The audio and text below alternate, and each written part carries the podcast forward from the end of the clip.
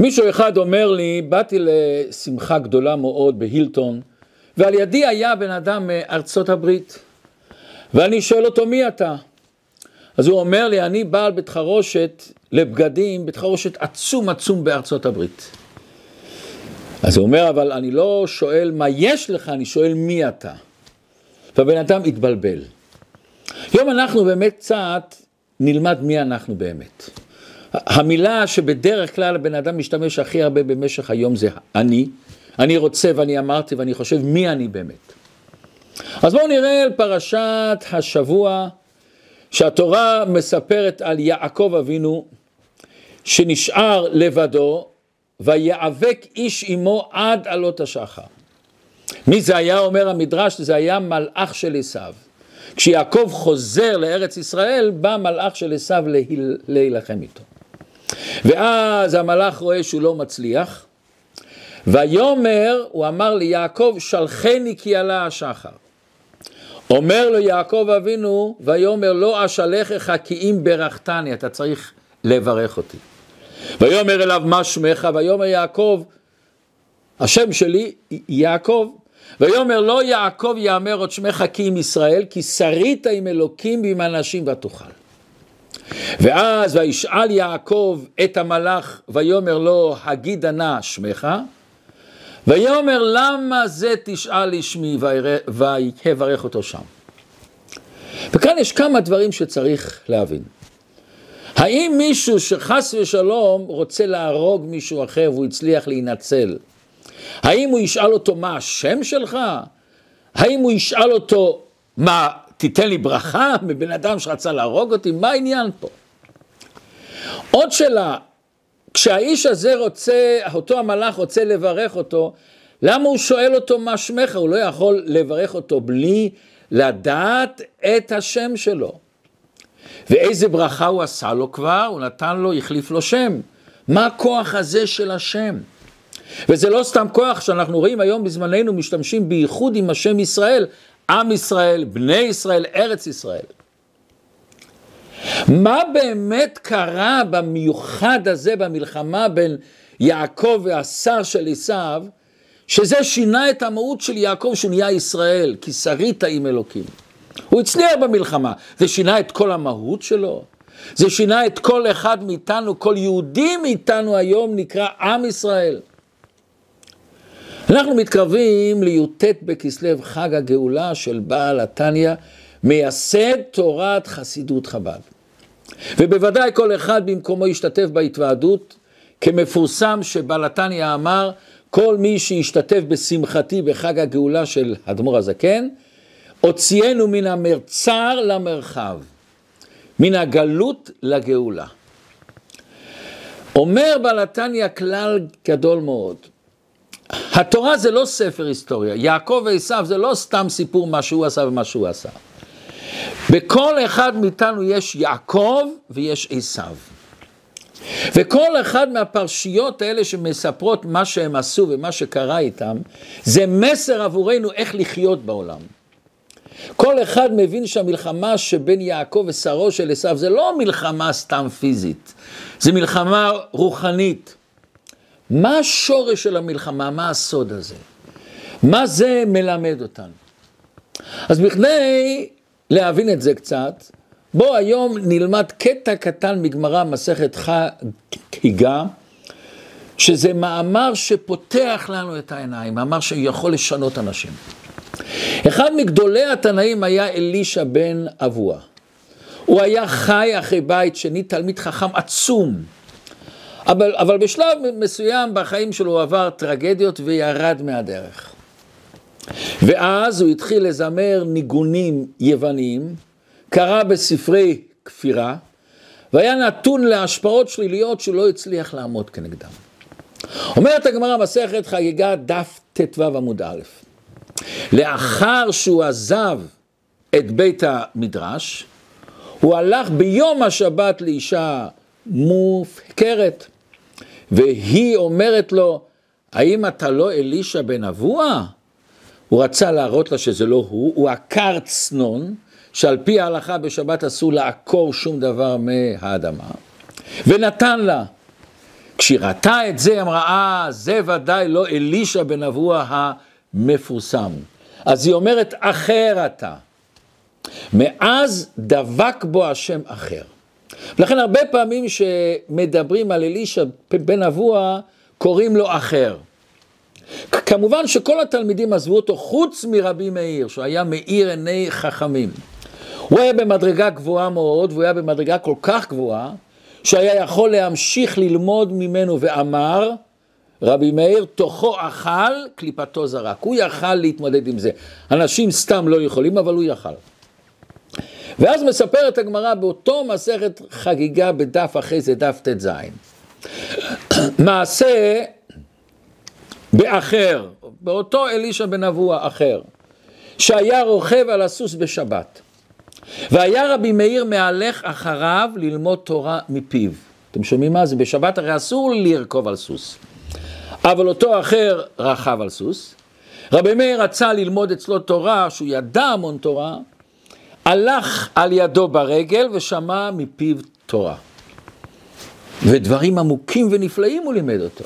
אם רבי מאיר עושה את המסירות נפש הזה ללכת, בטוח שהוא לימד אותו דברים גדולים. ואז פתאום אומר אותו אחר, מאיר, חזור לאחוריך, שכבר שיערתי בעקבי סוסי עד כאן תחום, תחום שבת. מה זאת אומרת? יש לנו על פי ההלכה שאסור לצאת אלפיים אמה, שזה בערך קילומטר מסוף העיר. יש בזה המון הלכות אם זה עיר הגולה המרובעת, אבל זה באופן כללי. אותו אחר, אותו אלישע בן אבוה, הוא היה כזה גאון עצום, שבזמן שהוא לימד את רבי מאיר דברים כל כך עמוקים, הוא ספר את, הספי, את הפסיעות של הסוס. גאונות עצומה, איך אתה יכול לעשות שתי דברים? ולא רק שהוא הוא, הוא ספר, אלא הוא חישב כמה זה כל פסיעה, אני לא יודע, נגיד 30 סנטימטר, 20 סנטימטר. והוא פתאום, בזמן שהוא מלמד, פתאום הוא מגיע לחשבון אלפיים אמה. הוא אומר לרבי מאיר, תחזור אחריך. אתה לא יכול, זה כבר תחום שבת, שלך אסור לי מותר. אמר לו רבי מאיר, אף אתה חזור בך. הוא לא רק התכוון לחזור איתי מחוץ לתחום שבת. תחזור בחזרה, תחזור בתשובה. דברים מן הלב, עם דמעות בעיניים רבי מאיר אומר לו את זה. ומה אומר לו אלישע בן אבוה? לא כבר אמרתי לך, כבר שמעתי מאחורי הפרגוד. שמעתי בת קול מאחורי הפרגוד, שאחורי הפרגוד זה מדרגה נעלית מאוד, גבוהה מאוד בשמיים. שובו בנים שובבים חוץ מאחר. הוא אומר, אתה אומר לי שאני אחזור, שמעתי לבד שאמרו שאני לא יכול לחזור בתשובה, אני כבר אבוד. וכאן מיד עולה לכל אחד מאיתנו ששומע את הגמרא הזאת המון שאלות. של, שאלה ראשונה, יש לנו כלל גדול שהרמב"ם אומר, וכל הסורים אומרים, אין דבר העומד בפני התשובה. איך בת קול יכולה להגיד, חוץ מאחר, הרי גם אחר יש לו תשובה. אז יש באמת שאומרים שהבת קול באמת רצתה לנסות אותו. אם אף על פי שאומרים לו חוץ מאחר, הוא בכל זאת יחזור בתשובה. אוקיי, אבל יש כאן עוד שאלה עצומה. אנחנו שמענו בת קול, מישהו מאצלנו שומע בת קול, ולא סתם בת קול, בת קול מאחורי הפרגוד. אלישע בן אבוה שהוא היה אחר, שהוא עשה דברים נוראים, איך הוא מסוגל לשמוע בת קול? באיזה זכות יש לו? ועוד שאלה שלישית יותר חזקה, אם מן השמיים רוצים להגיד לו חוץ מאחר, אז למה בכלל הוא צריך לשמוע את הבת קול? למה בכלל עושים את הבת קול הזה, אם לא רוצים שהוא יעשה תשובה? הרב סולובייצ'יק מסביר כאן דבר נפלא. הוא מביא דבר ראשון, ירושלמי. באותו ירושלמי כתוב שהסיפור הזה היה עוד פרטים בו. הסיפור הזה היה שהוא לא סתם, הוא שמע את הבת קול, מתי הוא שמע את הבת קול? שהיה רוכב על סוס ביום הכיפורים שחל להיות בשבת. יום כיפורים זה היום הכי קדוש, ויום הכיפורים שחל בשבת זה עוד יותר קדוש. הוא רכב על הסוס ביום הכיפורים שחל בשבת, אבל איפה הוא חל? אומר הירושלמי, אחרי בית קודש הקודשים. הוא שם הלך על יד, או בקודש הקודשים, עם הסוס ביום כיפור בשבת. ואומר הירושלמי, ושמעתי בת קול, שובו בנים שובבים, חוץ מאלישע בן אבוה, שידע כוחי, הוא יודע את הכוח של הקדוש ברוך הוא מרד בי. אומר הרב סולובייצ'יק דבר מעניין. הירושלמי כאן מוסיף דברים, אבל גם הוא משנה. בבבלי כתוב, שובו בנים שובבים חוץ מאחר. בירושלמי כתוב, שובו בנים שובבים חוץ מאלישע בן אבוה. מה זה אומר השינוי הזה? ומה באמת היה?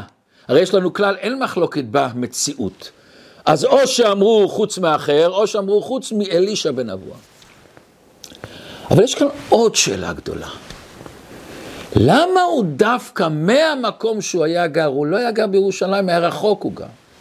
למה הוא בחר דווקא לקחת סוס ביום הכיפורים, שיכול להיות בשבת, לקחת את הסוס, לנסוע עד לקודש הקדשים, למה? אתה רוצה לנסוע על סוס? לנסוע על סוס. למה אתה דווקא הולך בשבת, יום הכיפורים, דווקא בקודש הקודשים? בכדי להבין את זה, אני רוצה לספר לכם סיפור ששמעתי מהרב עדין שטיינזלץ, זיכרונו לברכה. והוא אמר ככה, הוא סיפר שהוא אמר שיעור במסכת שבת בגמרא באוניברסיטה בירושלים. ופעם אחת הוא בא ל, ל, אל האוניברסיטה, וכשהוא הולך בפרוזדור לשיעור הוא פוגש פרופסור למתמטיקה, פרופסור חריף מאוד. אבל הוא היה לא שומר מצוות בכלל. אז הוא אומר לו, אולי תבוא לשיעור, אני אומר שיעור, שואל אותו אותו פרופסור, על מה זה? על שבת. אז הוא צוחק. הוא אומר, תשמע רב טיינזלץ, אני לא שומר תורה מצוות, אבל זה לא רק זה, אני הרבה יותר מזה. אני מקפיד בשבת לאכול חס ושלום בשר החזיר. וואו, מה עונים לו? והרב דין שטיינזלץ, יהודי חריף מאוד. הוא אומר לו, אני יכול לשאול אותך שאלה. למה אתה דווקא מקפיד לאכול חזיר בשבת? כל השבוע לא. אני אגיד לך למה. שנינו יש לנו קשר אל השבת.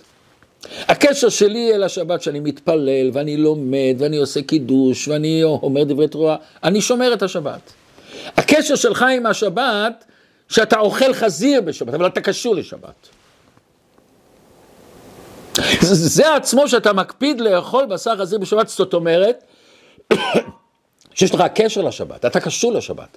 אלא מה? אתה רוצה לברוח מזה. המסר עבר מאוד טוב, והוא בא לשיעור שלו.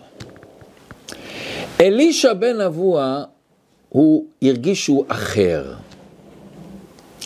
הוא הרגיש שאלישע בן אבוה מת אצלו, הוא עכשיו אחר. והאחר שבו בורח בבית המדרש. האחר שלו הזה חילל את השבת, חילל את היום כיפור, את בית המקדש, לעג על כל היקר והקדוש לעם ישראל. אבל כל זה היה רק דמיון. בתוך האחר שלו היה תמיד טמון אלישע בן אבו האמיתי, חבוי בעמקי האישיות שלו. מעולם אותו אלישע בן אבוה לא בגד בקדוש ברוך הוא ובעם ישראל. הוא היה רק שבוי באישיות של הזרה של האחר. נשמה של הסמ"ם נכנסה בו, רוח שטות נכנסה בו. ופתאום קרה דבר מופלא. בנפשו של אותו תנא שמסוכסך עם הטרגדיות שלו, באישיות הנפלאה והמוקסמת שלו, שתמיד נמצא בתוכה אלישע בן אבוה. פתאום האלישע בן אבוה הנשמה התעוררה. הנשמה הטהורה שהייתה רדומה בעמקי הנפש, היא חיה ובועטת. היא טובעת וצועקת, תחזור אליי, תחזור. תחזור למה שאתה באמת. והצעקה הזאת, והבעיטה הזאת שהנפש בועטת לו, כואב לאלישע בן אבו. הוא לא יודע איך לכבות את האש, הקודש הזה. איך הוא איך מכבה את, ה, את, ה, את הנשמה הזאת. איך הוא שוכח, איך הוא בורח ממנה. הוא מצא עצה. קח את הסוס, תרכוב עליו בשבת, ולא סתם שבת, בשבת שביום הכיפורים, ולא סתם בחצר מחוץ לעיר, אלא בקודש הקודשים. ומה פתאום תעבור על בקודש הקודשים שאתה רוכב על סוס? למה בשבת ביום כיפור? הוא בעצמו התפלל, למה אני נמשך לקודש הקודשים הזה? למה אני נמשך דווקא לבוא לשבת וביום כיפור הזה? מה הקשר שלי עם זה? מה פתאום אני בא לשם? ת, תהיה בעיר שלך.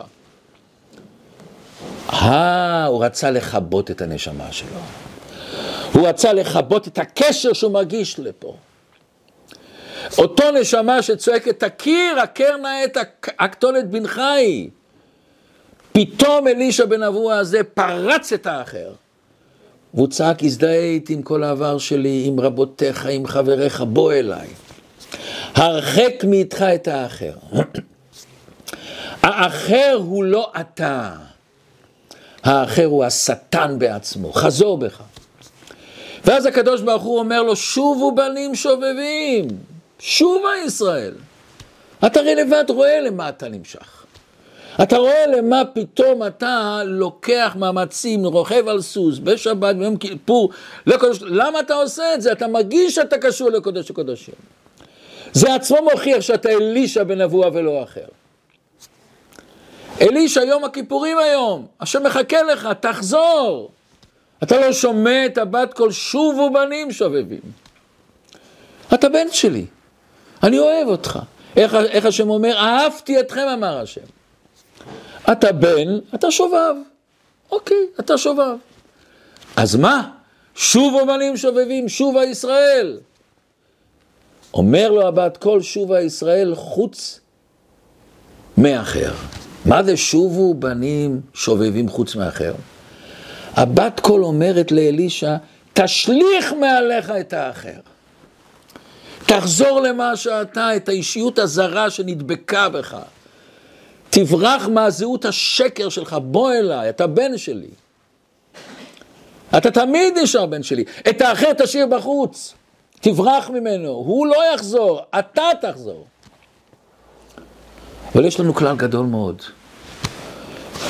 אדם שומע את מה שהוא רוצה לשמוע.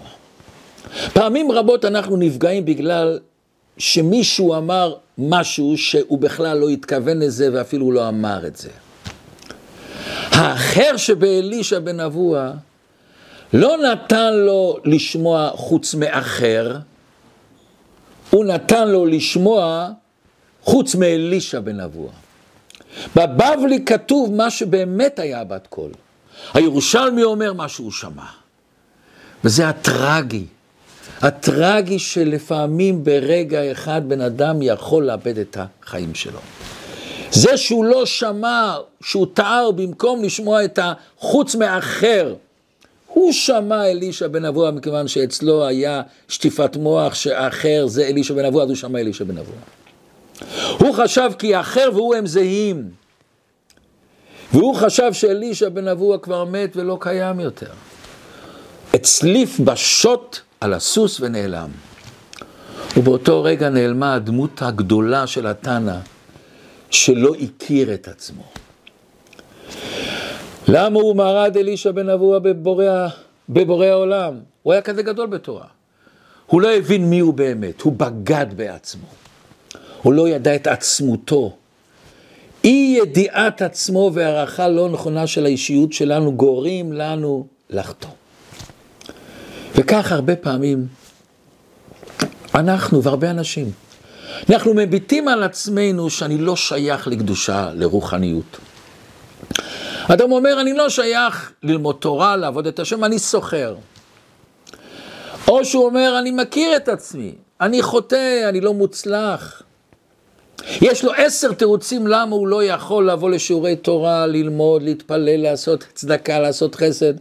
מכיוון שההורים שלו לא היו כמו שהוא רוצה, הוא לא קיבל בבית מספיק חום, מספיק אהבה. בבית ספר המורים שלו, או השפילו אותו. קשה לו בפרנסה, יש לו מידות לא טובות, השם זרק עליי מידות שאני כעסן, קמצן, קנאי. הוא פתאום מרחם על עצמו. הוא פתאום אומר, אני אחר, אני לא שייך למה שאומרים לי שאני צריך לעשות. למה שבתוך תוכי הנשמה שלי צועקת, צועקת, שוב, אבל אני אחר. וזה אנחנו צריכים ללמוד מהמסר. אנחנו לא אחר. אנחנו מה שאנחנו באמת, מה שאמרנו היום בבוקר, אלוקיי נשמה שנתת בי. אנחנו שלוחים של הקדוש ברוך הוא בעולם, להאיר את העולם. אני רוצה לספר לכם סיפור מרגש מאוד. יש אחד, גידי כץ, השם הפרטי שלו זה גדעון, קוראים לו גידי. ואותו הגידי הזה טייס מחונן מאוד, ניבאו לו עתיד מזהיר להיות מפקד ראשי של חיל האוויר. הוא היה רחוק מיהדות לגמרי, לא היה שום קשר ליהדות. הוא התעניין קצת בשואה, זה קצת דיבר, רצה לקרוא, אבל קשר ליהדות לא היה לו. הרב הפיקודי של אותו החיל אוויר היה שאול דרור. ואז הוא מודיע לאנשי הטייסת שמתכננים נסיעה למחנות ההשמדה בפולין, מי שרוצה יכול לבוא. בגידי כץ, אפילו שהוא היה כזה אדיש, שתקן מאוד, לא דיבר כמעט. היצר הסקרנות נולד בו כניצוץ והתחיל לי, לבעור בו. אימא של גידי, אהובה כץ, הייתה בת לניצולי שואה. סבתא שלו, ברוריה, ורקר, ניצולת שואה שאיבדה את הוריה בשואה.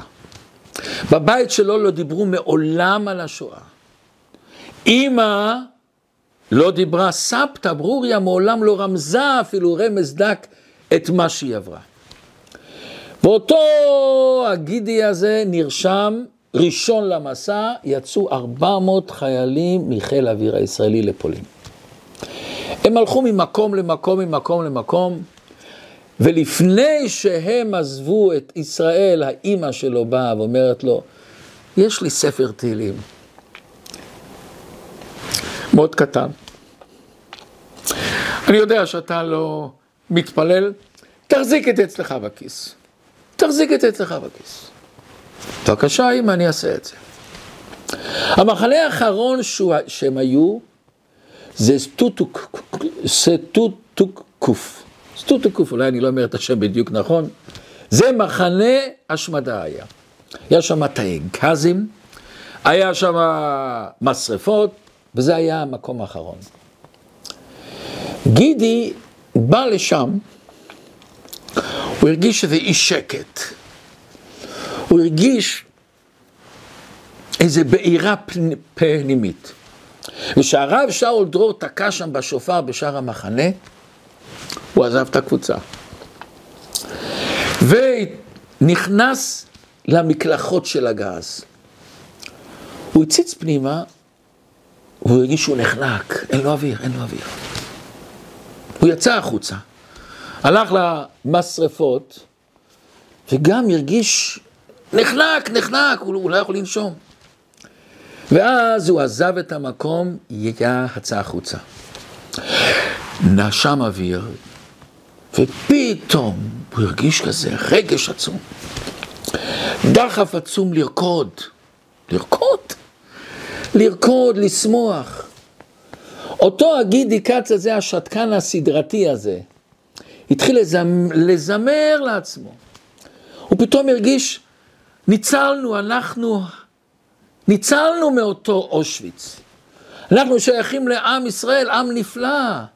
אנחנו קשורים, קשורים למסורת עצומה. אנחנו קשורים לקדוש ברוך הוא באיזשהו מקום. אבל הוא לא יודע שום שיר יהודי כמעט. ואז הוא נזכר, הוא היה בתנועת הצופים. ושם, בשמחת תורה, שרו שיר. שישו ושמחו בשמחת תורה ותנו כבוד לתורה. שישו ושמחו בשמחת תורה ותנו כבוד לתורה. ואז הוא מתחיל לרקוד. והוא חושב לעצמו, אני משוגע, אבל הוא מוכרח לרקוד. ואז הוא לוקח את אותו ספר טילים שאימא שלו הביאה. ורוקד עם הספר טילים ואומר, שישו ושמחו בשמחת תורה. והוא מתחיל לשמוח, כאן נכנסו אנשים, אני נכנסתי פה אנשים ואני חי. מזל שלא רואים אותי שאני פתאום רוקד בכזה מקום. אנחנו הניצולים, אנחנו אלה שקשורים לעם כזה נפלא. ופתאום הרגש שלו השתנה מלפני כמה זמן היה בכזה הרגשה רעה לשמחה. ואז גידי הרגיש, אני צריך להתקשר לאימא. הרים את הטלפון ואומר, אימא, אני נמצא עכשיו במחנה שטוטוקוף. אל תשאלי למה ואיך, אבל אני רוקד, רוקד מול המשרפות, מול התאי גזים האלה, ואני לא יודע מה זה. והיה שקט.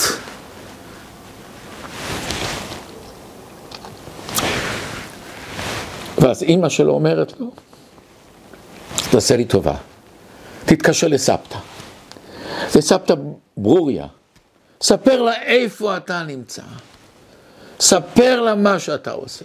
ואז הוא מתקשר לסבתא ברוריה, ואומר לה, סליחי לי שאני מתקשר, אף פעם לא דיברנו על השואה ואני יודע שאת לא רוצה לדבר על זה.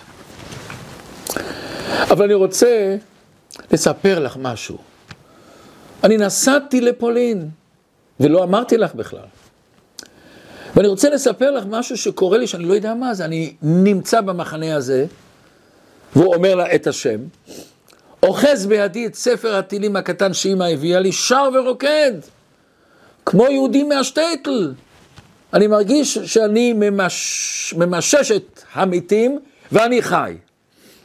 ואני רוקד סיסו ושמחו בשמחתו. היה שקט. ואז גידי חושב לעצמו, וואו, איך שסבתא כואבת. אני, היא הייתה בשואה ואני כאן רוקד ושר. אז הוא אומר, סליחה, סליחה, סליחה, סבתא, סליחה שאני מספר לך, סליחה, סליחה, סליחה. ואז היא אומרת, נכדי היקר גדעון, אני ניצולת של אותו מחנה הזה. הייתי בת שמונה, עברו עליי ארבע שנות גיהנום. שם איבדתי את אבא שלי ואת שתי אחיותיי. ואז היא אומרת, האם אתה נמצא ליד המשרפות? הוא אומר, כן, סבתא. והיה שקט. ואז הסבתא אומרת לו, גדעון, אתה מספר לי שאתה שר ורוקד ולא מבין למה? אני אגיד לך למה. אני הייתי בת שמונה כשהאחיות הנאציות גררו את אבא שלי ואימו, תשע יהודים, שיוציאו גופות מתאי הגזים ולהכניס אותם למשרפות. הצצתי מבין העצים, מבין הסככה שמספרה 121. ואז גידי אומר, כן, זה בדיוק פה הסככה. אני רואה אותה. אבא והחברים שלו זקנים, צנומים, שלדי אדם עם כובע מצחייה על ראשם, סחבו את הגופות והרביצו להם בשוטים. שעות ארוכות. וכשיצאו הכוכבים, השומרים הנאצים הלכו הצידה והלכו לעשן. ואבא קורא לכל היהודים ואומר, יהודים, שמחת תורה היום. עלינו לרקוד עם התורה הקדושה. ואבא שולף מהכיס שלו איזה דף של סידור או תהילים, שאני לא יודעת עד היום מה זה היה. וכולם רוקדים. מה הם רוקדים? שישו ושמחו בשמחת תורה, שישו ושמחו בשמחת תורה. היהודים הצנומים האלה, עלובי החיים האלה, היו מלאכי עליון, רוקדים ומזמרים. מול מלאך המוות. זה נגמר לא טוב, גידי. הם לא נשארו. הם הלכו כמו כולם. וזו הייתה הפעם האחרונה שראיתי את אבא.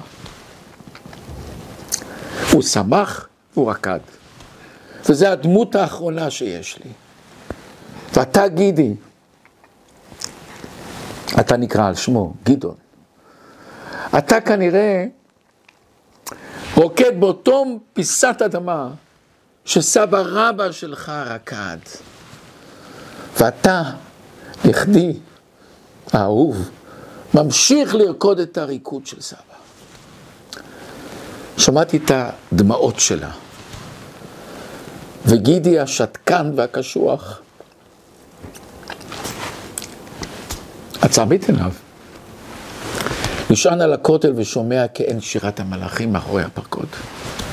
הוא שומע את אותו מניין יהודים ואת הסבא שלו שרים, שישו ושמחו בשמחתו. והוא רוקד במקום שסבא הגדול שלו רקד. ושם הוא עזב את העולם על קידוש השם. ואז גידי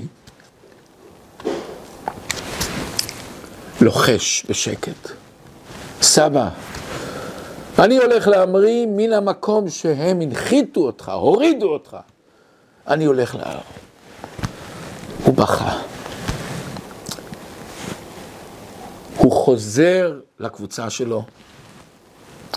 כולם חוזרים, ואז הוא ניגש למפקד הטייסת. הוא מגיש לו התפטרות. אני לא רוצה להמשיך בצבא הקבע.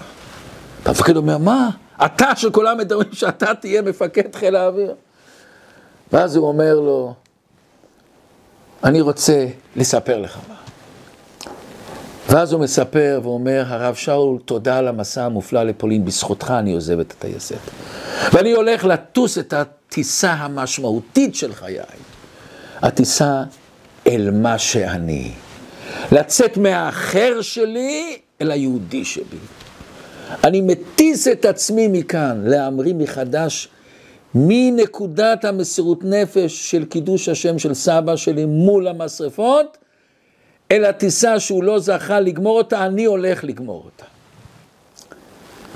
ובבסיס התרגשו מאוד שאותו גידי מדבר.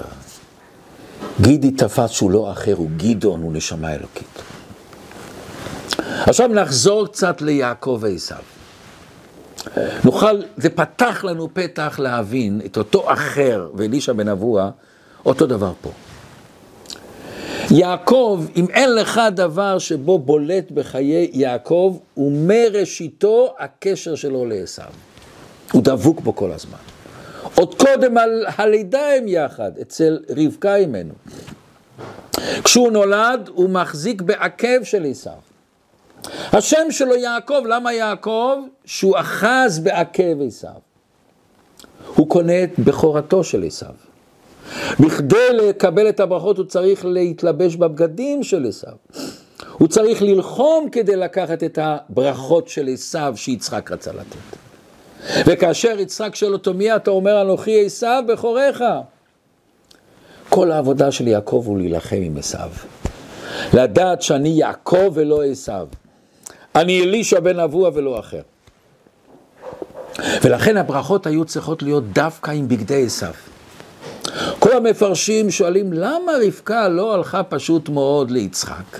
להגיד לו שייתן את הברכות ליעקב ולא לעשו, לספר לו מי זה עשו ומי זה יעקב. שזה הרבה אריכות. אבל הרב אומר דבר נפלא. רבקה רצתה שיצחק יברך את יעקב ואת כל עם ישראל כאשר הוא לבוש בגדי עשו. גם כשיהודי מרגיש שהוא אחר, יש לו בגדי עשו, זה אני, אני עשו. גם כאשר הוא נראה בהתנהגות שלו כמו עשו. גם כשהוא רוכב על סוס בשבת ביום כיפור בקודש הקודשים. היא רצתה שיצחק ייתן את הברכות גם במצב כזה ליהודי. שגם יהודי שנראה הוא מרגיש שיש לו קשר לעשו, והוא לא מרגיש מי הוא באמת, שיהיה לו את הכוח לצאת מעצמו. לצאת מהאחר שלו. וזאת בעצם הייתה המלחמה של שרו של עשו ויעקב. שרו של עשו רצה לפגוע ביעקב, לקחת ממנו את הברכה של יצחק, שהוא קיבל אותו בעורמה. ויעקב רצה להילחם במלאך בכדי לקבל את ההסכמה על הברכה. כמו שכתוב שהברכה זו הייתה המתנה, לתת את הברכות לא בערמומיות, בכל הלב שלך. ולכן מובן למה יעקב שביקש מהמלאך ברכה, למה הוא ביקש ממנו ברכה? שאלנו, אתה, אתה מבקש משודד ורוצח ברכה? הוא רצה את ההסכמה שלה על הברכות. הוא רצה שהשר של עשו ייתן לו את הברכות. ותראו איך זה מדויק בפסוק. מה שכתוב שיעקב אמר לו אשלחך כי אם ברכתני.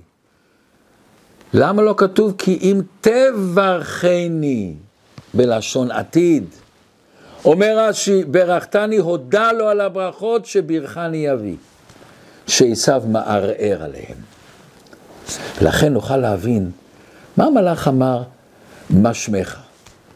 ולמה הוא נתן לו שם ישראל? יעקב ועל שם המלחמה עם עשיו, הקשר שיש לך עם עשיו. הקשר שיש לנו לפעמים עם האחר שלנו, עם התאוות שלנו, עם השטות שלנו, עם הרוח השטות. והוא נתן לו את שם ישראל, שזה אתה באמת כי שרית עם, עם אלוקים. ישראל כתוב זה אותיות לי ראש. עקב זה קשור לארציות, לי ראש, אתה קשור כל הזמן עם הקדוש ברוך הוא, עם הראש. אבל יש כאן עוד דבר נפלא. יעקב שואל גם את שרו של עשיו, מה שמך? והוא לא עונה לו. ולמה יעקב לא לוחץ עליו? אני עניתי לך, שאלת אותי, עניתי לך, למה אתה לא עונה לי? אלא בזה שהוא לא ענה לו, הוא ענה לו. מה הפירוש? במדרשים יש כמה פירושים איך היה נראה מלאכו של עשיו. בפנימיותו היה מלאך, אבל איך הוא היה נראה בחוץ. אז יש אומרים שהוא היה ליסטים, יש אומרים שהוא היה סוחר, יש אומרים שהוא היה תלמיד חכם, יש אומרים שהוא היה מכשף. יצר הרע יש לו המון דמויות, הוא משחק בהמון צורות. לכן שיעקב שואל את המלאך מה שמך, הוא לא עונה לו. רש"י אומר למה הוא לא עונה לו? הוא ענה לו. כיוון שמשתנים שמותינו לפי מצוות עבודת השליחות שלנו. ואין לנו שם קבוע. היצר תמיד מתחפש בכל מיני מקומות. הוא תמיד מחפש צורות אחרות איך לדבר. לפעמים הוא, מת... הוא בא אליך בתור ליסטים, בא אליך ממש יצרה, תעשה דברים שליליים, תפגע באנשים, אל תיתן צדקה, דברים שליליים. ואז הוא אומר, אתה אחר, אתה כבר עשית כאלה חטאים, כאלה עבירות, אתה לא שייך לקדושה. לפעמים הוא כמו סוחר. אתה ביזנסמן, אתה לא עובד השם, אתה לא תלמיד חכם, אתה לא הולך ללמוד תורה, אתה סוחר, אתה נותן קצת צדקה פה, צדקה שם, אתה בא לבית נסם, מתפלל שרת, מתפלל... זהו, זה אתה, אתה סוחר, אתה מחוץ לתחום הזה של עבודת השם. ולפעמים הוא מתחפש כמו תלמיד חכם. מה תלמיד חכם? יש דבר מאוד מעניין. שכתוב שהקדוש ברוך הוא ראה את כל אשר עשה, והנה טוב מאוד. כתוב טוב זה יצר הטוב, טוב מאוד זה יצר הרע. לפעמים היצר הרע נותן לנו אתגרים של טוב מאוד. ואז הוא אומר, מה שאתה עושה זה כלום, זה לא שווה, אתה צריך להיות הרבה יותר. הוא שם לנו את האתגרים שאנחנו לא יכולים להשיג אותם בזמן הזה שאנחנו פה.